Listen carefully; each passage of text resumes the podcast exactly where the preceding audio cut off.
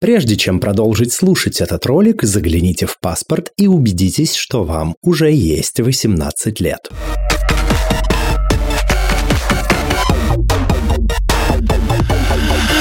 Всем квирного дня! Это подкаст «Громче» аудиоприложения к литературному квир-журналу «Вслух». В эфире этого подкаста с гостями и гостями мы беседуем о квир-репрезентации, о квир-литературе, о квир-репрезентации в литературе и о множестве других смежных тем. И сегодня у нас особенный гость, имеющий непосредственное отношение и к квир-литературе, и к квир-репрезентации. А сегодня у нас в гостях писатель Микита Франко. Микита, здравствуй. Расскажи, пожалуйста, о себе. А, кто ты, что ты, как тебя занесло в мой подкаст? Привет, да. Я действительно пишу книги, ты не соврал. Это правда. И, и, собственно, наверное, это моя основная характеристика в данном контексте. Я квир-автор. Я здесь, потому что меня пригласили, а я не отказался. А, и я безумно рад, что ты согласился уделить время.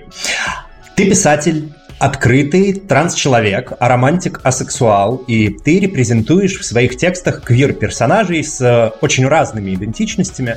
А, почему, на твой взгляд, репрезентация так важна? Э, ну, на самом деле у меня, наверное, какие-то эгоистичные побуждения в этом плане.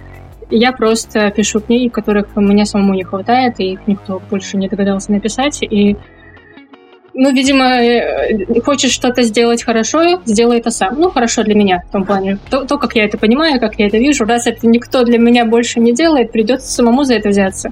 И поэтому, собственно, так все началось. С того, что я просто может быть, даже не себе сейчас это для, не для себя сейчас это делаю, а какому-то тому прошлому мне, который был там подростком, и ему нужно было найти ответы на вопросы, а их не было вообще нигде, даже в Google на тот момент было не особо. А то, что было, было некорректно. Поэтому, наверное, вот так вот. Круто, если кто-то может э, тоже найти это полезным. Вот. То есть для меня это, конечно, тоже важно, чтобы другие люди тоже находили в моих книгах себя и какие-то для себя находили ответы. Ну, наверное, моя первая причина — это эгоизм.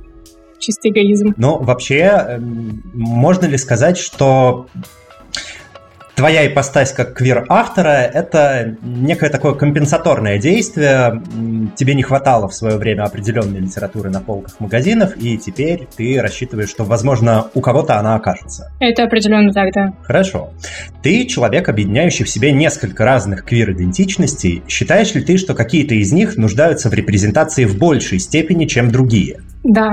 Ну и вообще я я вообще считаю, что собрал себе не самые популярные характеристики, и они все такие какие-то немного задвинутые. Ну, в всяком случае, как мне кажется, я еще считаю бисексуалов задвинутыми, вот.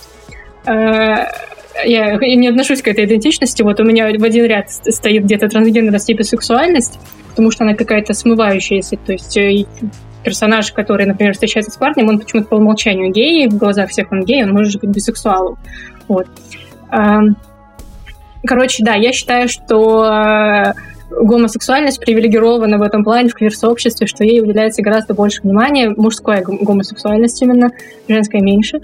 Э, но, ну и при этом всем даже трансгендерность и бисексуальность, они все равно более заметны и более в последнее время, по крайней мере, на виду, чем э, аспектр, который вообще, то есть некоторые люди вообще считают, что он не считается частью ЛГБТ плюс сообщества, вот. Ну, в общем, э, да, вот этот аспект невозможно найти, практически невозможно найти книги, фильма, который бы это репрезентовал. Когда находишь, там ничего не называется своими словами, ты просто сидишь, думаешь, а это просто такая дружба, они просто хотят показать дружбу, или они замалчивают что-то. То есть читаешь какую-нибудь книжку «Жареные зеленые помидоры», например, где она написана в 80-х годах, и там еще и Америка начала 20-х годов, и как бы живут две девушки вместе, и никто, никакого, никаких слов не произносится. Не то, что они лесбиянки, не то, что они, не знаю, романтичные сексуалки, ничего, просто вот э, ребенка воспитывают. И ты не можешь понять, это моя репрезентация, или я у кого-то другого сейчас ее свару. Может быть, это все-таки лесбиянки. Э, вот примерно так я чувствую вот этот аспект, что ему ничего не достается никогда. Обидно. Ты упоминал про би-стирание, а что ты думаешь на этот счет? Идут довольно жаркие дискуссии все еще и даже среди ЛГБТ-сообщества по поводу бисексуалов и отношения к бисексуалам. Э, какова твоя позиция на этот счет? В моих последних э, квир-романах, которым уже не суждено выйти, видимо, в России, но они все равно есть, их, и где-то им суждено выйти, затрагивается. То есть там есть бисексуальные персонажи, и там часто, ну, как бы в диалогах с другими персонажами может, может проскользнуть какая-нибудь фраза типа ну вот, ну вот как ты понял, что ты гей? И персонаж напоминает, я не гей, я бисексуал. То есть я часто, ну, в последнее время пытаюсь, если, во-первых, чаще добавлять такие характеристики персонажам, как бисексуальность, и э, вместе с тем еще и подчеркивать то, что они действительно э, ну, ну что не, действительно незаметные какие-то, что и как бы даже в том, в том окружении персонажа, выдуманном моем, что даже там и, они немножко дискриминируемые, ну, не прям дискриминируемые, но какие-то такие, типа, никто не помнит о них. Вот. А пока мы не ушли далеко от этой темы, мы будем разговаривать про литературу и непосредственно про книги э, чуть дальше. Но этот вопрос я задам сейчас. А знаешь ли ты среди существующей уже литературы тексты, в которых адекватно, на твой взгляд, э, репрезентован аспектр и э, бисексуальность? Я знаю тексты, в ко- в, про которых мне нравится думать, что это аспектр, но при этом их можно трактовать по-разному. Например, «Маленькая жизнь», э, где ну, то есть можно, можно предполагать, там, то есть там, по сути, два лучших друга решают, сначала пробуют отношения такие, ну, стандартные гомосексуальные отношения, им не заходит, одному из них не нравится секс, вот. И потом они просто решают жить такой дружеской семьей какой-то. И как бы как семья функционирует, и можно подумать, что, ну да, это репрезентация какого-то аспекта, а можно подумать, ну, учитывая, какой там главный персонаж, что это травма, у него очень много травмы, поэтому он такой. Эм, можно еще что-то надумать. В общем, короче, вот чтобы там прямо звучало слово это сексуал или это романтик, по-моему, такого нет. Я, я искал честно, я никогда не находил таких книг на русском языке. Видео, которые не переведены, вроде бы есть. На русском языке нет, я не знаю такого. Ну и как жареные зеленые помидоры тоже. Можно подумать, что они лесбиянки, и автор просто в 80-х годах боялся так заявить. А можно подумать, что ну нет, он действительно показывает такую дружескую семью с ребенком. А про, про, про бисексуалов я не ответила еще. Э, и не то, не, то, не то, чтобы про бисексуалов, не то, чтобы я помню. Мне кажется, что часто в той же маленькой жизни, например, вот показан э, Вильям, по-моему, зовут персонаж Вильям, который сначала встречается с женщинами, потом он, в общем-то, довольно легко соглашается на гомосексуальные отношения со своим лучшим другом.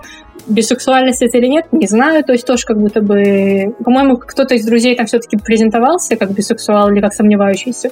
Ну, в общем, прям такого тоже. Как-то как будто бы надо самим догадываться, как какое-то слово, которое нельзя называть. Но прямо вот, чтобы открытая была репрезентация, вспомнить затруднительно. Возможно, есть, да, но я сейчас не могу вспомнить. Как будто бы обычно это что-то реально какие-то истории. Типа я 10 лет встречался с девушками, потом бабах, и резко только с парнями стал встречаться. И тоже непонятно, ты просто себя не понял? Ну, то есть ты ну, как бы реально не осознал себя геем? Или все-таки ты бисексуал? То есть, ну, какая-то двоякая всегда есть э, эта штука. Есть пространство для недосказанности. Для, да, для, для, для дискуссий. В феврале э, в своем телеграм-канале ты рассказал о том, что тебе поставили диагноз высокофункциональный аутизм и назвал это еще одним камин -аутом. Считаешь ли ты, что нейроотличность и вообще любые ментальные вариации — это тоже квир-идентичность? Никогда так не думал. Ну, я я прочитал список вопросов и подумала об этом минут пять из-за того, что я впервые наткнулась на такое мнение. А, но ну, нет, скорее. Ну, то есть я не чувствую какого-то согласия, когда это слышу. Ну, наверное, если кому-то так нравится про это думать, я не против. Ну, то есть кому-то может нравится называть это квиром из-за нейроотличности. Окей. И я скорее это просто чувствую, привык воспринимать как именно идентичности, связанные с гендером и сексуальностью. И мне кажется, что они такими, ну, как-то, не знаю, как будто совсем смешение чего-то. Ну, есть нейроотличность, есть квир-идентичности. почему бы им не быть разными словами? Я задаю этот вопрос всем гостям подкаста и э, гостям в том числе. И, собственно, многие дают очень разные ответы, довольно многие трактуют термин «квир» шире, чем просто ЛГБТ плюс спектр. А что ты думаешь для тебя, что такое квир? Ну, я, как уже сказал, я все-таки связываю это именно с гендером и сексуальностью, и скорее, возможно, потому что это было же такое, типа, слерное слово раньше, которое себе сообщество присвоило. И как будто бы ну, из-за этого, из-за, из-за его пер, первоначального смысла, оно больше как-то здесь у меня и вяжется с ЛГБТ-сообществом. Собственно, вот. Я понимаю, что это можно, да, и по-разному трактовать, и язык, типа, э, штука изменяемая и все такое. Я не то чтобы какой-то противник, э, типа, нет, нельзя называть. Я, нет, просто для себя я так не чувствую. Хорошо. А, помимо репрезентации квир-персонажей в художественных текстах, ты также довольно открыто говоришь о себе в своем основном телеграм-канале и телеграм-канале I'm Not Autistic, а, в своем аутичном дневнике. Считаешь ли ты такую открытость неким долгом современного писателя перед своей аудиторией или здесь что-то еще вложено? Я его почти забросил. Ну, в смысле, я его забросил уже, этот аутичный канал. А, то есть там я уже не пишу, и, наверное, не буду больше писать. И я как-то потеряла для себя смысл в этом. И, естественно, я не считаю это долгом. Ну, то есть это просто моя степень открытости и комфортная для меня. Эм, то есть я это делаю не потому, что я думаю, что что-то должен делать. Я просто это делаю, потому что, ну, типа, как хобби. Когда люди просто чего-то хотят, и они такие идут и делают. Вот я захотел э, попробовать, мне не зашло. Ну, вот этот про аутичный канал мне не понравилось его вести. я решил прекратить. Там уже давно нет новых записей, и я думаю, что не будет. А, так что нет, это не долг. Я понял. Недавно ну, относительно недавно, в России приняли закон о запрете смены пола. Можешь рассказать о своих чувствах и эмоциях в связи с этим событием? Нам стоит ожидать рефлексию по этому поводу в твоих будущих текстах. Будешь ли ты как-то м, реагировать в своем творчестве на это решение государственных властей? И вообще, что ты думаешь на этот счет? Я уже, да, я уже отрефлексировала в творчестве. Ну, я в процессе, ну, почти закончена эта работа, то есть, да, я рефлексирую об этом. Естественно, ничего хорошего я не думаю. Ну, как бы, я, наверное, не, не, не так остро воспринимаю это, как многие другие, просто потому что юридически меня это не касается. То есть, я никак не отношусь. Это, мне ничего не запрещали. В общем, вот так вот. Но в целом, как явление, что я скорее, да, воспринимаю это как в общем, не, не лично к себе, а что в общем идет какая-то репрессивная машина, которая закатывает под каток людей, но, собственно, не то, что, не то, что, то есть, если я буду жить в России, вряд ли кто-то будет смотреть на мой паспорт и такой, о, ну ему юридически можно менять пол в своей стране, ладно. Нет. То есть э, оно, оно нас всех закатывает под каток, и, конечно, то просто как, как... Не знаю, как это назвать. Вот этот процесс какого опущения на дно, что ли, что это как будто бы прям... Как ты думаешь, а почему вот в роли этого соломенного чучела, которым пугают э, традиционное консервативное общество, выбрали именно эту категорию людей? Ну, мне кажется, потому что больше им некого выбрать. Но они не могут выбрать кого-то по, националь... по признаку национальности, просто потому что очень многонациональная страна, ну, типа как вот евреев выбирали раньше в гитлеровской Германии. Ну, то есть уже как будто ничего другое не сработает. То есть единственный такой Э, даже, даже не триггер, потому что, мне кажется, людей это не триггер, им просто плевать. Ну, то есть большинству людей плевать. Они, правда, такие, окей, нам все равно. Это какие-то 3%, ну, там, если про гомосексуальных людей, то больше, если про трансгендеров, то меньше. В общем, как, какой-то маленький процент от населения, для которого никому нет дела. Просто мне кажется, что больше, ну, не на... в основном общество уже достаточно гуманное, чтобы, например, спустить на кого-то по национальному признаку или там, не знаю, как с, с этой Евгеникой по признаку как, какой-то типа здоровья. В общем, мне кажется, просто ничего больше не сработает, и поэтому вот так вот они делают. После принятия закона не только этого, но и закона о, о запрете пропаганды всего на свете, твои книги убрали с полок книжных магазинов. Тиражи не распродали, их дальнейшая судьба мне лично, например, неизвестна. А как издательство планирует продавать остатки в нынешних реалиях. Это вообще будут продажи в странах ближнего зарубежья, или есть какой-то другой план, или что-то другое будут делать с этими тиражами? Насколько я знаю, они продаются в СНГ, в других странах, да. Ну, то есть, если я захожу здесь в Казахстане в книжный своего города, там стоят все книги. Там стоят и мои книги все, абсолютно, и «Лето в пионерском галстуке», и вторая часть, вот целые полки гиганты. Как будто бы просто все, что у них было, они туда вывезли, потому что я помню, как некоторые из квир-книг были дефицитом, и сейчас, если зайти туда, там такое ощущение, что не знаю, штук 20 стоит в один момент на, на одной полке, вот такие ряды огромные. Я что, я думаю, возможно, возможно, они все в Павлодаре, в моем городе. Ну, я думаю, что они просто их отправляют э, в Казахстан, там, в Беларусь, пока еще можно куда-нибудь еще с кем сотрудничают других странах. У тебя есть книга, на которую были выкуплены права, но издать ее до закона не успели. В эфире у Бок о Бок ты говорил, что Popcorn Books планирует издать ее в Казахстане. Есть ли какие-то новости относительно судьбы этой книги? Кстати, вот в этой книге моя первая репрезентация бисексуала, который напоминает часто другим персонажам, что он бисексуал. И вот не дошло дело до него так он, так он остался невидимым. А, я не могу сказать, э, выйдет она в Казахстане или нет, потому что, ну, я не понимаю, какие сейчас процессы юридические проходят внутри издательства, я не вижу этой кухни. И как бы говорю только исходя из того, что, ну, возможно, мы попробуем открыть вот там филиал в Казахстане. Как бы у меня все еще такая же информация, что они, возможно, попробуют Получается у них или нет, я не знаю. То есть у меня не, не знаю, не знаю, какие процессы сейчас там проходят. Вот.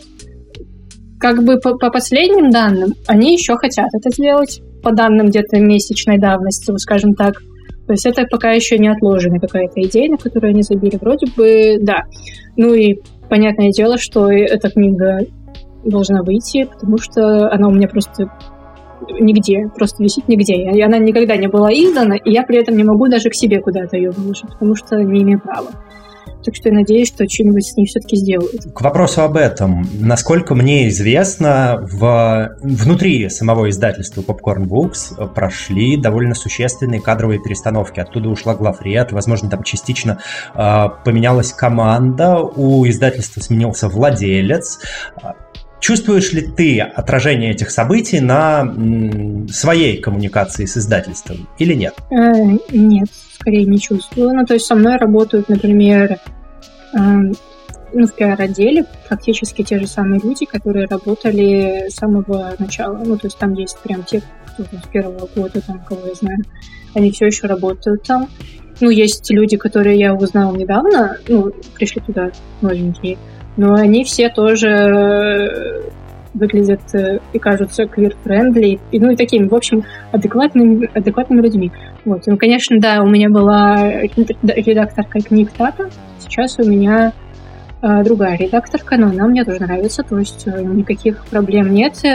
Все так же можно троллить, цензуру и все прочее. В общем, да, то есть, да, да, там случились кадровые перестановки, но те люди, которые работают со мной, даже если они поменялись, я не чувствую, что это было в худшую сторону. Скорее, для меня в этом плане ничего не изменилось. Будем надеяться, в худшую сторону ничего и не поменяется. Дни нашей жизни переведены на несколько языков и выходят в Польше, Германии и Италии. Это здорово, но с учетом того, что в России эту книгу сейчас купить нельзя, не обидно ли тебе, что ее читают не те люди, для которых она была написана, а те, кому она может оказаться не так близка и не так нужна? Я не думаю, что они прямо не те. Ну, то есть я понимаю, наверное, что ты имеешь в виду, что у них э, больше свобод, и все и, и такие семьи, например, для них э, не что-то новое я все равно думаю, что они могут э, найти для себя что-то в этих книгах. Я, я все равно думаю, что, они, что среди них есть те люди, потому что, насколько, по крайней мере, я то, точно не могу следить там за рынком. Ну, например, я знаю, что, скажем так, со, со слов людей, которые там живут, и они заходят в книжный там и спрашивают, ну что, как продается, э, и в Италии, в Германии это очень, э, ну, одна из таких популярных книг. То есть им почему-то если, их, если она у них популярна, и их это так затрагивает, то, наверное, они в этом что-то тоже находят. Поэтому я, мне не обидно, я не думаю, что они не те. То есть мне обидно, что этой книги нет в России, там, например, и что действительно в России она, возможно, нужнее, это правда, но при этом я не думаю, что она как-то менее актуальна за рубежом? Там, ну или менее, менее, ну может быть она, она может быть менее актуальна в том плане, что для России это, скажем так, репрезентация. Она выполняет тему семьи, которые там никогда про них ничего не говорят, замалчивают. Понятно, что в Европе она несет другую функцию, но для Европы это может быть история просто конфликта отцов и детей в однополой семье. То есть, да, это для них это уже не репрезентация, но это какая-то история подростка, которая рассказывает, как в этом живется, какие-то темы, которые там насилие, например. То есть, пока мы учимся говорить э, просто, просто об однополых семьях, когда у нас будет хоть какую-нибудь э, дискуссию на эту тему, то там уже можно, например, говорить о том, что в однополых семьях тоже есть насилие, и, они, и это показано в книге. То есть, возможно, они просто найдут там для себя что-то, о чем ну, в России, например, не, не, первая, не, не первая причина. Обычно никто в России даже не замечает, что Лев там бил Микки, потому что, типа, а что, а кого не бил? Э, вот. Ну, то есть, да, правда, обычно э, в России это не то, о чем там говорится в рецензиях на эту книгу. То обычно это просто, типа, ну вот, да, у нас Э, репрезентация однополой семьи. А уже в Европе это могут быть какие-то более глубокие дискуссии о том, что вот есть насилие, есть какие-то проблемы внутрисемейные, возможно, они там другие, чем у гетеросексуальных семей, или наоборот такие же, вот, в общем.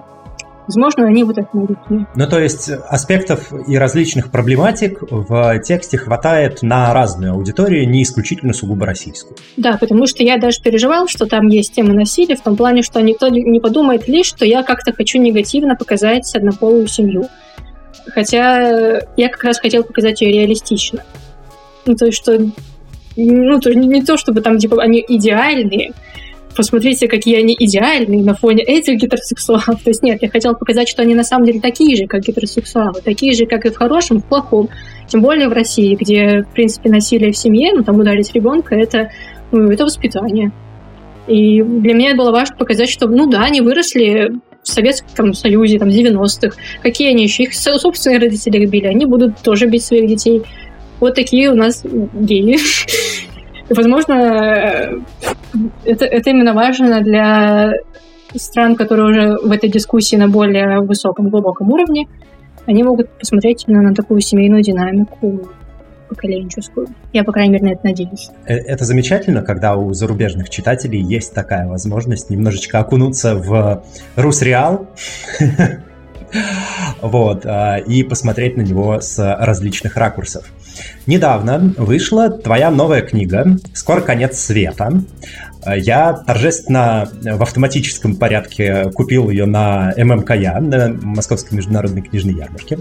А, расскажи про нее. Это книга, где главный герой, мальчик, э, не люблю слово сирота, мальчик, оставшийся без попечения родителей, живет в детском доме. Это 2012 год. И он, в общем-то, просто очень хочет быть усыновленным, хоть кем-нибудь, но у него ВИЧ-инфекция, поэтому он не самый популярный кандидат на усыновление. Обычно на этом все стопорится у него, и все разговоры об этом заканчиваются. Вот, пока в какой-то э, один прекрасный день не приезжают э, супружеская пара из Америки, там, где женщина, она была из этого же города, из России когда-то, ну, стала американкой, вот, и ее супруг американец. И они заинтересовываются этим ребенком, хотят его собрать в свою семью, но дальше спойлер.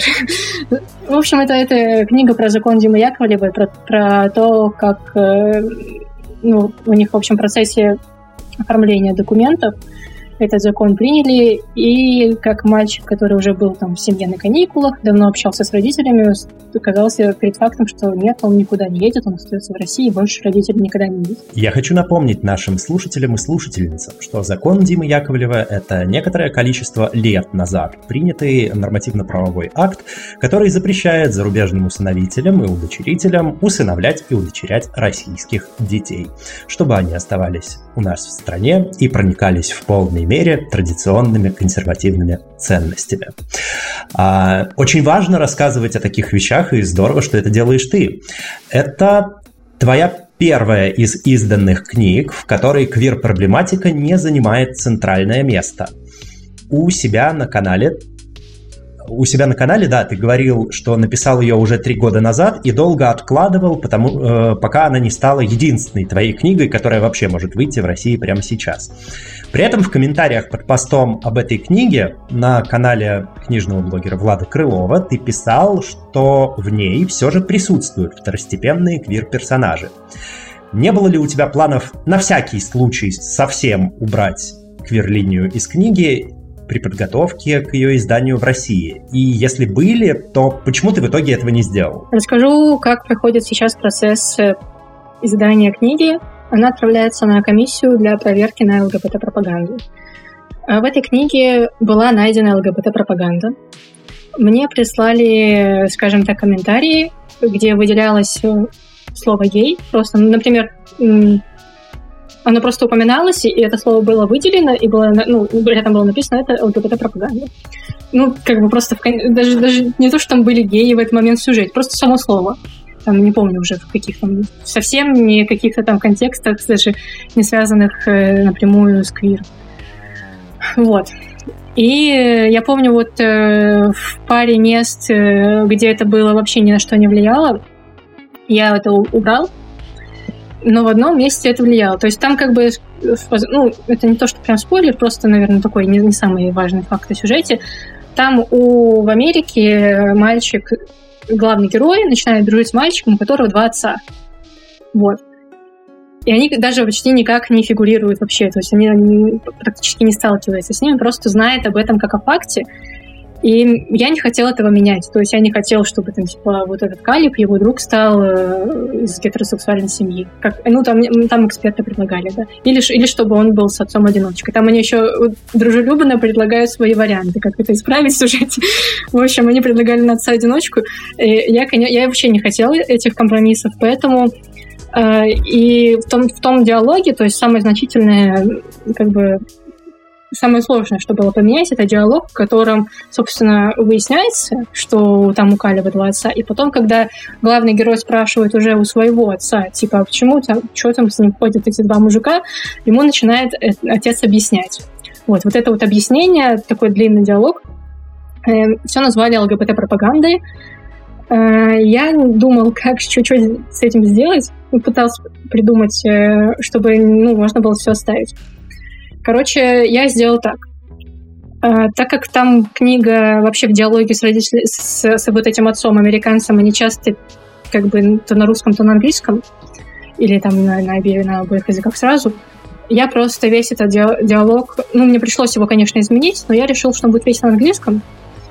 И он, значит, звучит так, что, типа, Оливер действительно замечает этих э, отцов, двух мужчин, смотрит на них, спрашивает, а почему Калибу пришли Э, двое мужчин, и Бруно, его отец, он как бы заминается, э, пытается увести тему, э, Оливер, главный герой, не, не, не хочет в нее сходить, и потом Бруно ему говорит на английском языке, извини, но с русскими детьми об этом разговаривать нельзя. Все. И как бы на этом заканчивается диалог, но все всем становится понятно, типа, что Э, у Калиба э, два отца. Ну, в общем, э, ну, еще становится понятно не из-за этого, то есть в нескольких местах, где было упоминание на английском, они не исправили это, то есть они не выделили. То есть там получалось, что они только на русском исправили вот эту пропаганду, а на английском она оставалась.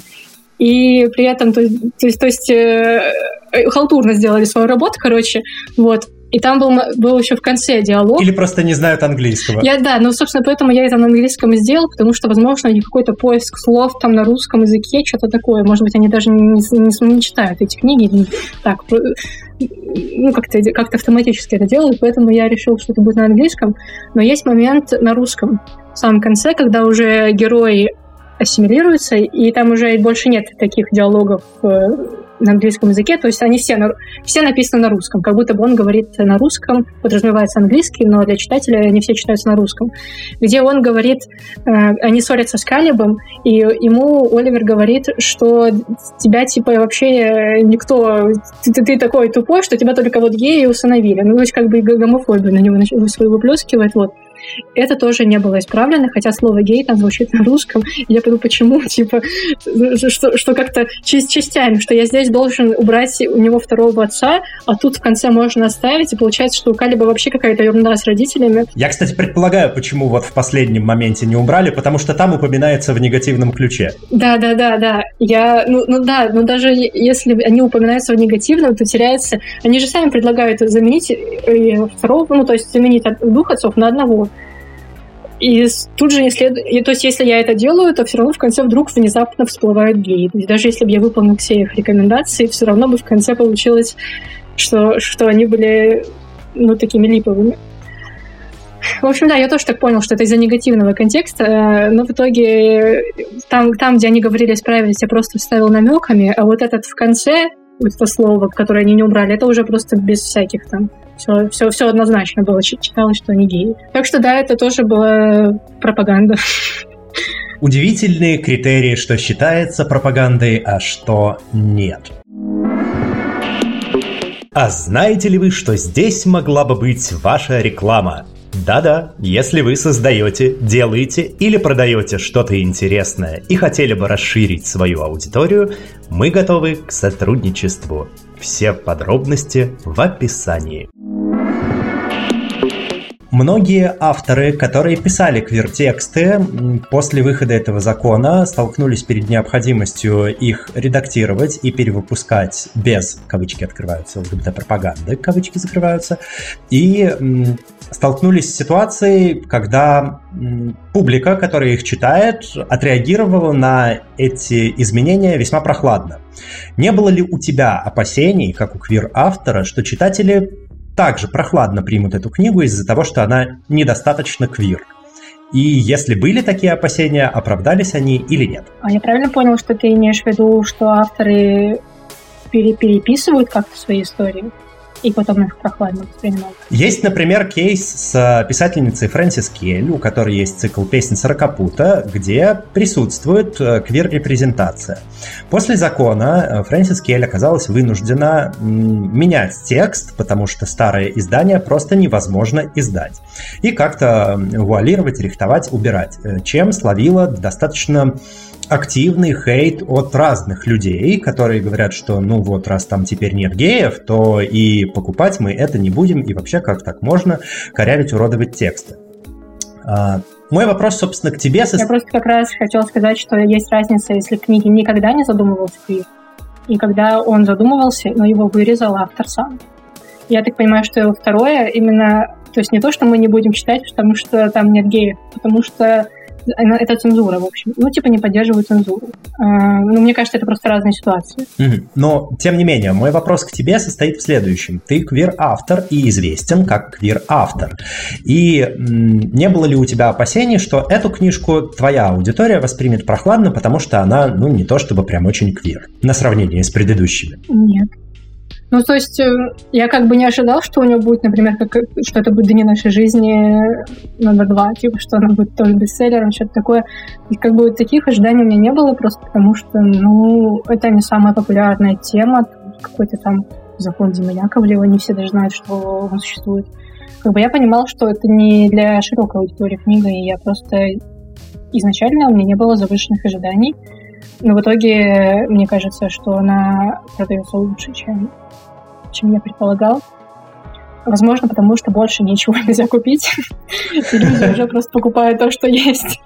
Но я думал, что у него будет гораздо меньше э, популярности, чем сейчас вот я, как я слышу, да, от издательства. Короче, да, наоборот, получилось получше, чем я думал. Это замечательно. Будем надеяться, что твои грядущие книги также будут продаваться хорошо. В интервью для Радио Свобода ты упомянул, что у тебя была идея книги, где в центре сюжета находится гетеросексуальная пара, но ты решил отодвинуть в сторону эту историю на какое-то время. Почему? Ведь это история, с которой не будет проблем в правовом поле э, Российской Федерации. После, уже после интервью «Радио Свободы» я переделала эту историю в гейскую. А. Я не знаю, то есть пока, пока одни авторы переделывают свои гейские истории в гетера, я делаю наоборот. А, то, то есть, э, короче, она мне, в принципе, не очень нравилась, и я давно хотела ее переписать. И там был концепт в том, что девушка встречалась с парнем, у которого раздвоение личности, и одна из личностей была убийцей, маньяком. Вот. И я сделал круче, я сделал так, что одна из личностей гей, а другая гетеросексуал. И, они встречаются с разными людьми, и никто ни о чем не догадывается, включая этих двух личностей конкретного человека. Я подумал, это прикольно. А, вот. Ну, то есть э, я вообще не ориентирую. Ну, как бы, возможно, чувство протеста, что этот закон вышел, оно во мне заграло, что я решил переписать именно в еще более усугубляющую сторону. Эм, не знаю, я на самом деле у меня нету каких-то тем типа переживаний, что, боже мой, большинство моих книг невозможно издать. Я думаю, что если мне будет э, хотеться что-то написать, и, и в этом не будет квира, то окей. А если я этого не хочу, то я и не буду. И ну, меня как-то не парит, что это нельзя издать. Потому что это всегда можно напечатать подпольно. Это потрясающий ответ. Да, действительно, квир-истории не перестают существовать, независимо от того, можно их официально издать или нет. Ты знаешь, что я подпольно издаю свои книги? Теперь знаю. Да, я прям печатаю в типографиях огромными тиражами и распространяю по России. Какая прелесть. Можно потом после подкаста список типографий? Мне на- надо не для себя, а для друга.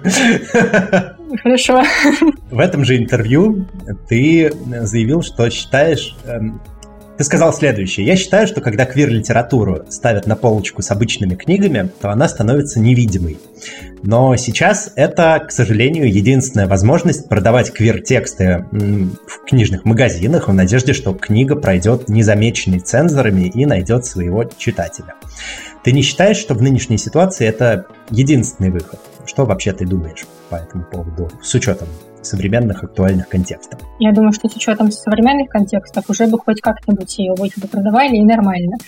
То есть меня, например, я прочитала Ханю Янагихару до самого рая, и меня, э, конечно, на фоне моего скорый конец света, где мне слово гей цензурили, меня, конечно, чисто по-авторски это задело. Типа, какого хрена вообще? Типа, там э, просто вся книга одно большое слово гей. И тут я и моя несчастная книжечка, значит, пропаганда. Это было обидно. Но пускай хотя бы так. Я не знаю, заплатили они им или что, у них какие-то там связи в правительстве, что они могут издавать, продолжать ее литературу. Я не знаю. Могут, хорошо, пусть хоть как-нибудь это делают. Вот в данном случае э, я даже уже что-то коробит, типа, ну, нечестно, несправедливо. И вообще, наверное, это коррупция в этом замешана какая-нибудь. Но как будто бы иногда как, как вот у «Скоро конец света» там есть такая идея, что иногда приходится играть по правилам системы. И даже если это можно делать хотя бы обманом, коррупцией, что-нибудь как-нибудь протащить, то, видимо, приходится принимать эти правила.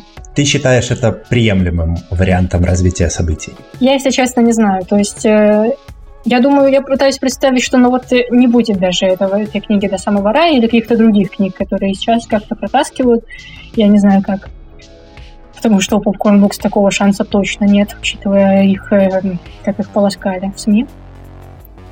Ну и то есть, и, наверное, это будет как-то честнее и справедливее, но типа будет ли от этого лучше в целом для квир-литературы и для квир-людей, которые остаются в России? Наверное, нет. И, наверное, надо из, из двух зол выбираешь меньше. Короче, все это подшило, и то, что, скорее всего, какие-то люди нечестные, которые на самом деле плевать на эту квир-литру, просто как-то пытаются продолжать на этом зарабатывать, и не то, что они типа думают. Ну, сейчас, сейчас мы им заплатим кому-нибудь там сверху и будем издавать, что хотим. Я, я на самом деле додумываю, что я не знаю, платят они или нет, я правда не знаю. Просто я не могу это никак объяснить, что какие-то издательства продолжают это делать, а другие нет. И я думаю, что дело в блате каком-то. Ну, пускай хотя бы так, в общем. А, ясненько. Давай поговорим еще немного про это интервью. Ты много всего там важного сказал. В том числе ты говорил, что 24 февраля ты плакал весь день и надеялся, что Волан-де-Морт одумается и все кончится. Прошло полтора года. Как ты чувствуешь себя сейчас в этом контексте? Ну, это определенно становится привычным, то есть вот эта вся ненормальность, она уже... Я уже не знаю, наверное, какую новость я должен прочитать, чтобы она меня снова затронула до слез, потому что уже вообще как будто бы все стало нормально. То, что люди каждый день брают, будто бы это уже не способно шокировать. Поэтому, конечно, я просто уже как будто бы, как будто это часть какой-то новой реальности, и ты ее воспринимаешь как то, что там, ну, иногда идет дождь, иногда осень сменяется зимой, и иногда Россия бомбит Украину. Вот примерно так. Как будто это все вещи одного порядка. Как-то так я себя чувствую. Это, конечно... Ну, то есть я, я стараюсь себе напоминать. То есть я, например, не перестаю... Я знаю, что некоторые там люди, которые, ну, даже среди моих знакомых, э, которые не поддерживают войну, не с самого начала не поддерживали, они уже, например, не могут ничего читать на эту тему, смотреть, они просто пытаются абстрагироваться и жить уже так, как будто, ну, все, ничего не происходит. Я их за это не осуждаю, но сам я стараюсь так, ну, то есть не разрешать себе этого. Я каждый день смотрю Катя, каждый раз смотрю шумно, когда у них что-то выходит. То есть все, что я, как на каких спикеров я смотрела в 24 я их до сих пор смотрю. Я делаю каждый день. Это для меня не меняется. Как раз для того, чтобы ну, я себе как-то напоминать, что идет война. И не стоит об этом забывать. Вообще, я хочу отметить, что с какой-то пугающей, чудовищной быстротой э, те невообразимые ужасы, которые происходят последние полтора года, стали обыденностью. Эм, как ты думаешь, насколько вообще обществу, которое привыкло к тому, что вот это все происходит постоянно, насколько тяжело будет потом вернуться в нормальное состояние, где такие вещи считаются чем-то за гранью добра и зла, и уж точно не вписываются в нормативный диапазон? Мне сложно сказать, потому что как будто бы я даже не знаю, с чем сравнить. Ну, то есть можно было бы привести пример Германию, которая творила вообще невероятные ужасы, и, э, по сути, э, на одном веку из вот такого фашистского государства превратилось э, просто в пример для подражания с, с отличным правовым устройством и высоким принятием людей на всех уровнях. Вот. Но я это и нельзя сравнивать, потому что Германия прошла денацификацию, и, и для того, чтобы Германия стала такой страной, то есть ну, она проиграла, в нее ввели войска, э, другие страны с ней над ней проводили работу. То есть это то, что практически невозможно представить, что это когда-нибудь будет здесь, в России. Поэтому я даже понятия не имею. Как бы хотелось бы думать, что, ну, на самом деле это все э, быстро обратимые процессы, и общество снова быстро вспомнит, как что это такое нормальная жизнь, и станет даже лучше, чем было. Но я не знаю, на, на чем я основываю такой оптимизм, потому что с чем я сравниваю, ну, по сути, ни с чем. Просто надеюсь на это.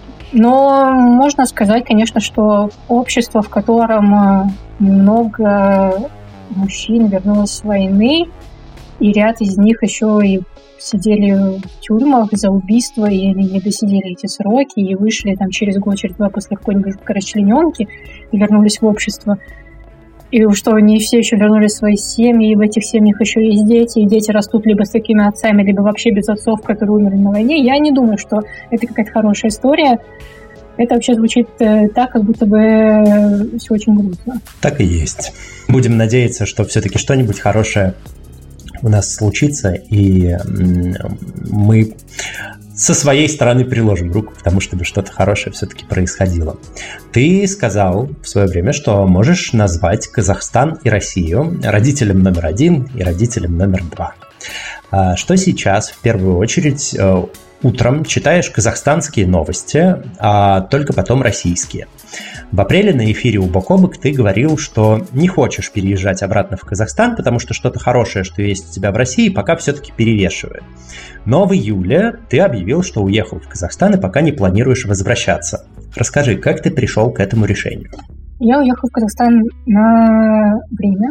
Ну, то есть изначально по первому плану я уехал на лето к родителям, чтобы вернуться в сентябре в Россию. Такой был мой замысел. А, я сюда... То есть я оставил там все вещи, у меня там все осталось. Я с рюкзаком вернулся. А, я приехал сюда и стал писать одну историю, которую я задумывал как просто квир-история. Ну, я даже не сильно, не сильно мне, ну, не сильно ожидал ничего серьезного. Для меня это было так, какой-то закрытый гештальт, история, которую я быстро напишу, заброшу, забуду, и она вообще там да, даже если была бы возможность задать, задавать бы не стал. Вот так и так я видел эту историю. А, но в итоге, короче, когда я уже стала ее писать, где-то главы, наверное, с четвертой, с и потом очень скоро я понял, что Эм, я, я, я, в ней был тайминг где-то типа 2010 какие-то годы. Вот, но я очень, она очень быстро дошла как-то до нашей дней. Короче, я понял, что, я, что там начинается война. В общем, что я не, могу, у меня начинается вот этот вот ландшафт э, современного нашего мира. И, короче, эта история, которая должна была быть такой ни о чем, она трансформировалась э, в историю о войне. И я понял, что, типа, скорее всего, это какая-нибудь будет дискредитация армии. То есть я же публикую все, что я пишу. Я это... Оно все есть в доступе. И если там, типа, вот эта пропаганда это одно, типа, дискредитация армии, это уже более болезненные всякие статьи. А, вот. И, ну, даже не в этом дело, я еще просто понял, что возможно, я бы ее давно написал. Ну, то есть вот этот какой-то цензор внутри государства, он не дает просто широко мыслить и писать на любые темы. То есть он мне что-то просыпается, но я сразу думаю, так, ну я не могу сейчас это написать, потому что это, есть такая статья, по которой я там сяду в тюрьму, если я буду вот это писать. А тут вдруг я оказываюсь э, в другой стране, и в ней можно писать, что хочешь. Хотя, казалось бы, Казахстан никогда мне не казался сильно свободный. Вот, но я, я просто понял, как это, когда для меня было вот это ценное чувство, что я вернул себе слова, что мне больше не нужно оглядываться на законы, на государство, на то, типа, что я сейчас что-то напишу, и потом это куда-нибудь сольют, и меня посадят в тюрьму. И для меня вот это было ценно, что, что, что короче, я как автор могу говорить здесь о войне гораздо легче, шире, без страха какого-то. И могу быть этим приносить больше пользы, находясь как будто бы за пределами России, для той же России, что люди могут об этом читать. Потому что, ну, немногие, кто сейчас находится в России, думаю, рискнут в какой-то художественной форме облекать э, ну, литературной происходящее событие. Вот. И я понял, что я могу это делать, и у меня есть как бы в отличие ну, от многих других людей, есть как бы пространство для того, чтобы куда-то уехать и делать это оттуда.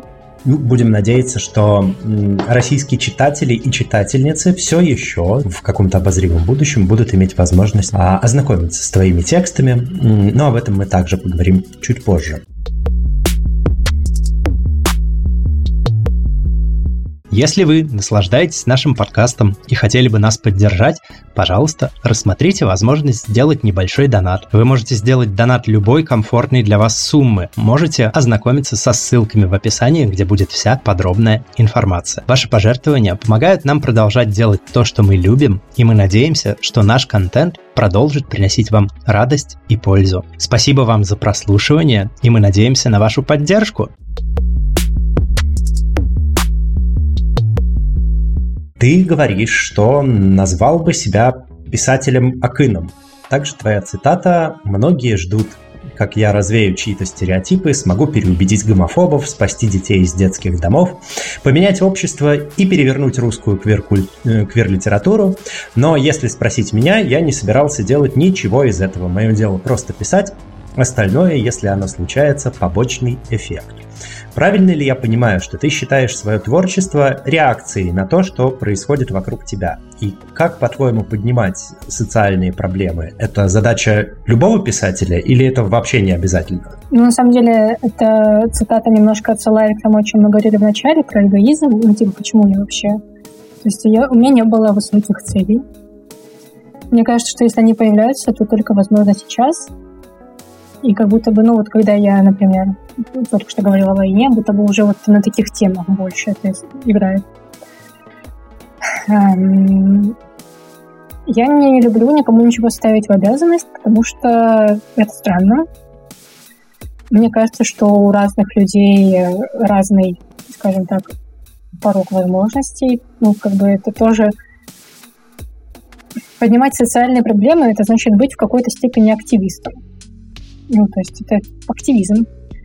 А, это требует много ресурсов и довольно зыбкая тема, то есть что почти всегда кто-нибудь найдется, кто скажет, у, ты чего там пишешь про права там геев, напожек, еще кого-нибудь. То есть, что это нужно быть готовым к тому, что будут люди, которые не хотят, чтобы ты эти социальные проблемы поднимал, и они будут тебе писать какие-нибудь гадости. На другой стороне будут люди, которые подумают, что ты поднимаешь эти проблемы как-то не так. В общем, это действительно очень ресурсозатратно, и я не думаю, что люди прям обязаны в это вписываться. Если кто-то хочет и считает себя важным, возможным, он может это делать. Если нет, то нет. И я не думаю, что это как-то плохо говорит о человеке. В интервью Афиши Дейли ты говорил, что существует приквел к «Дням нашей жизни», который состоит из коротких историй о детстве родителей главного героя и его брата. Но ты удалил эту книгу отовсюду, потому что она была слишком короткой, всего 50 страниц. Что сейчас с этой историей? Намерен ли ты развить ее в полноценный роман? Не то чтобы я на что-то намекал, но есть один литературный квир-журнал, который с удовольствием публикует недлинные тексты и аудио, приложением к которому является этот подкаст. Дело в том, что я переделала эти, корот... эти короткие истории в историю на миллион знаков, Возможно, это уже не влезет в журнал. Э, да, это пока стала самой объемной моей историей. Называется она «Лев». Она отце Мики. Как называется? Лев. Ну, по имени отца главного героя дней. И это первая моя книга, которую сейчас я издаю подпольно. Я напечатала ее в типографии, в типографии тиражом. Три с половиной тысячи экземпляров, и будет второй, потому что меня уже замучили вопросами, когда будет второй тираж. Э, ну, в общем, вот это собственно, из этой истории вытекло все вот то, что, чем я сейчас занимаюсь. Моя первая подпольная книга, которую я сам издаю и распространяю территории России. Какая прелесть. Как ты считаешь, каким социальным проблемам следует уделять больше внимания в современной литературе в целом. Мы говорили сугубо про квир-проблематику. Возможно, есть что-то еще? Я не думаю, что какие-то социальные проблемы более важны, чем другие. Мне кажется, что просто разные люди, учитывая свои интересы, могут э, ну, быть заинтересованы в каких-то конкретных. Ну, то есть кто-то может именно фем-литературой заниматься, а кто-то больше специализируется на квир. То есть это реально как какие-то специализации что я не думаю, что там, не знаю, там про права квир-людей или женщин это как-то более важно, чем, допустим, про мера отличных людей, тех же самых. Нет, это просто все, э, как бы, это все важно в равной степени. Ну и я не думаю, что там кто-то должен э, перестать там, я не знаю, заниматься одной социальной проблематикой, потому что якобы какая-то другая э, нуждается больше и быстро в нее перебежать. То есть, мне кажется, это даже так не сработает. Потому что я думаю, что человек, который освещает ту или иную проблему, он должен быть в нее погружен. Ну, то есть э, ему должно быть это важно на каком-то личном уровне. А, ну, когда тебе важно все на всех уровнях, так просто не бывает. Ну, то есть каждому более актуальны какие-то свои социальные проблемы, а и в целом нету каких-то магистрально более важных или менее важных в литературе, каждому свое, верно? Ну да. Ну, я думаю, что если мы там как-то будем рассматривать эту социальную, ну, литературу с социальными проблемами, мы можем увидеть, что обычные авторы, они какие-то, ну, так скажем, выходцы из этих проблем. Что там феминистскую литературу пишут женщины, не пишут мужчины. А, квир-литературу, ну, тут уже по-всякому бывает. Э, но но в целом тоже как бы...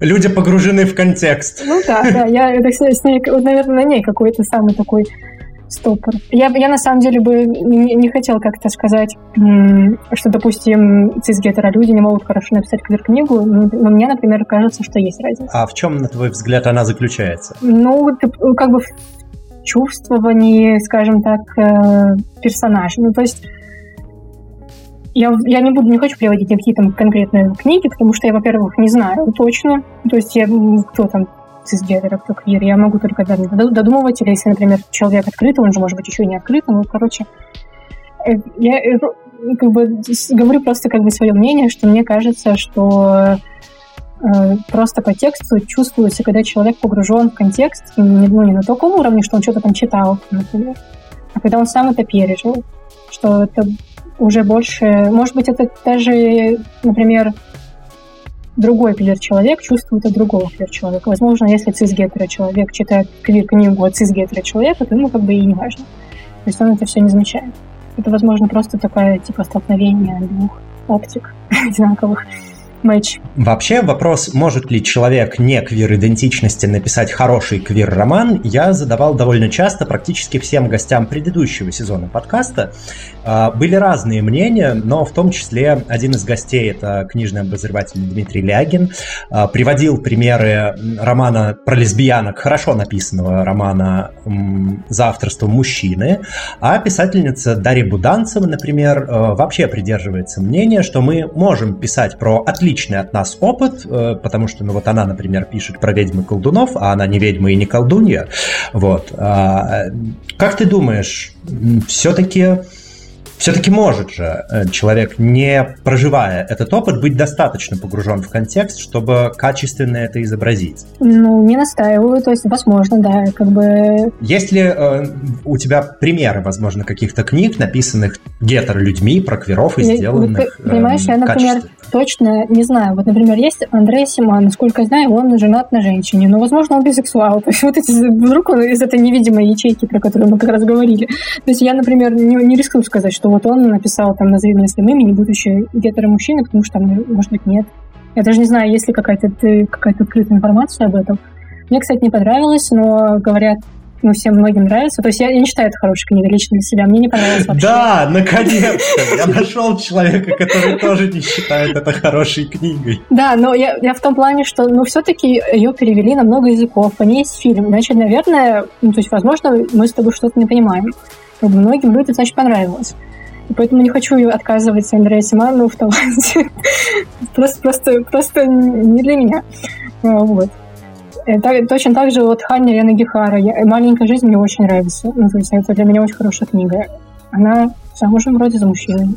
Ну, тут же опять, ты же точно не знаешь, то есть, что там, ну, как бы, от того, что человек там находится в каком-то типа гетеросексуальном браке, ты же не знаешь, что он там, он не бисексуал или не пансексуал. Это же просто, может быть, э, ты не все, не все понимаешь про них.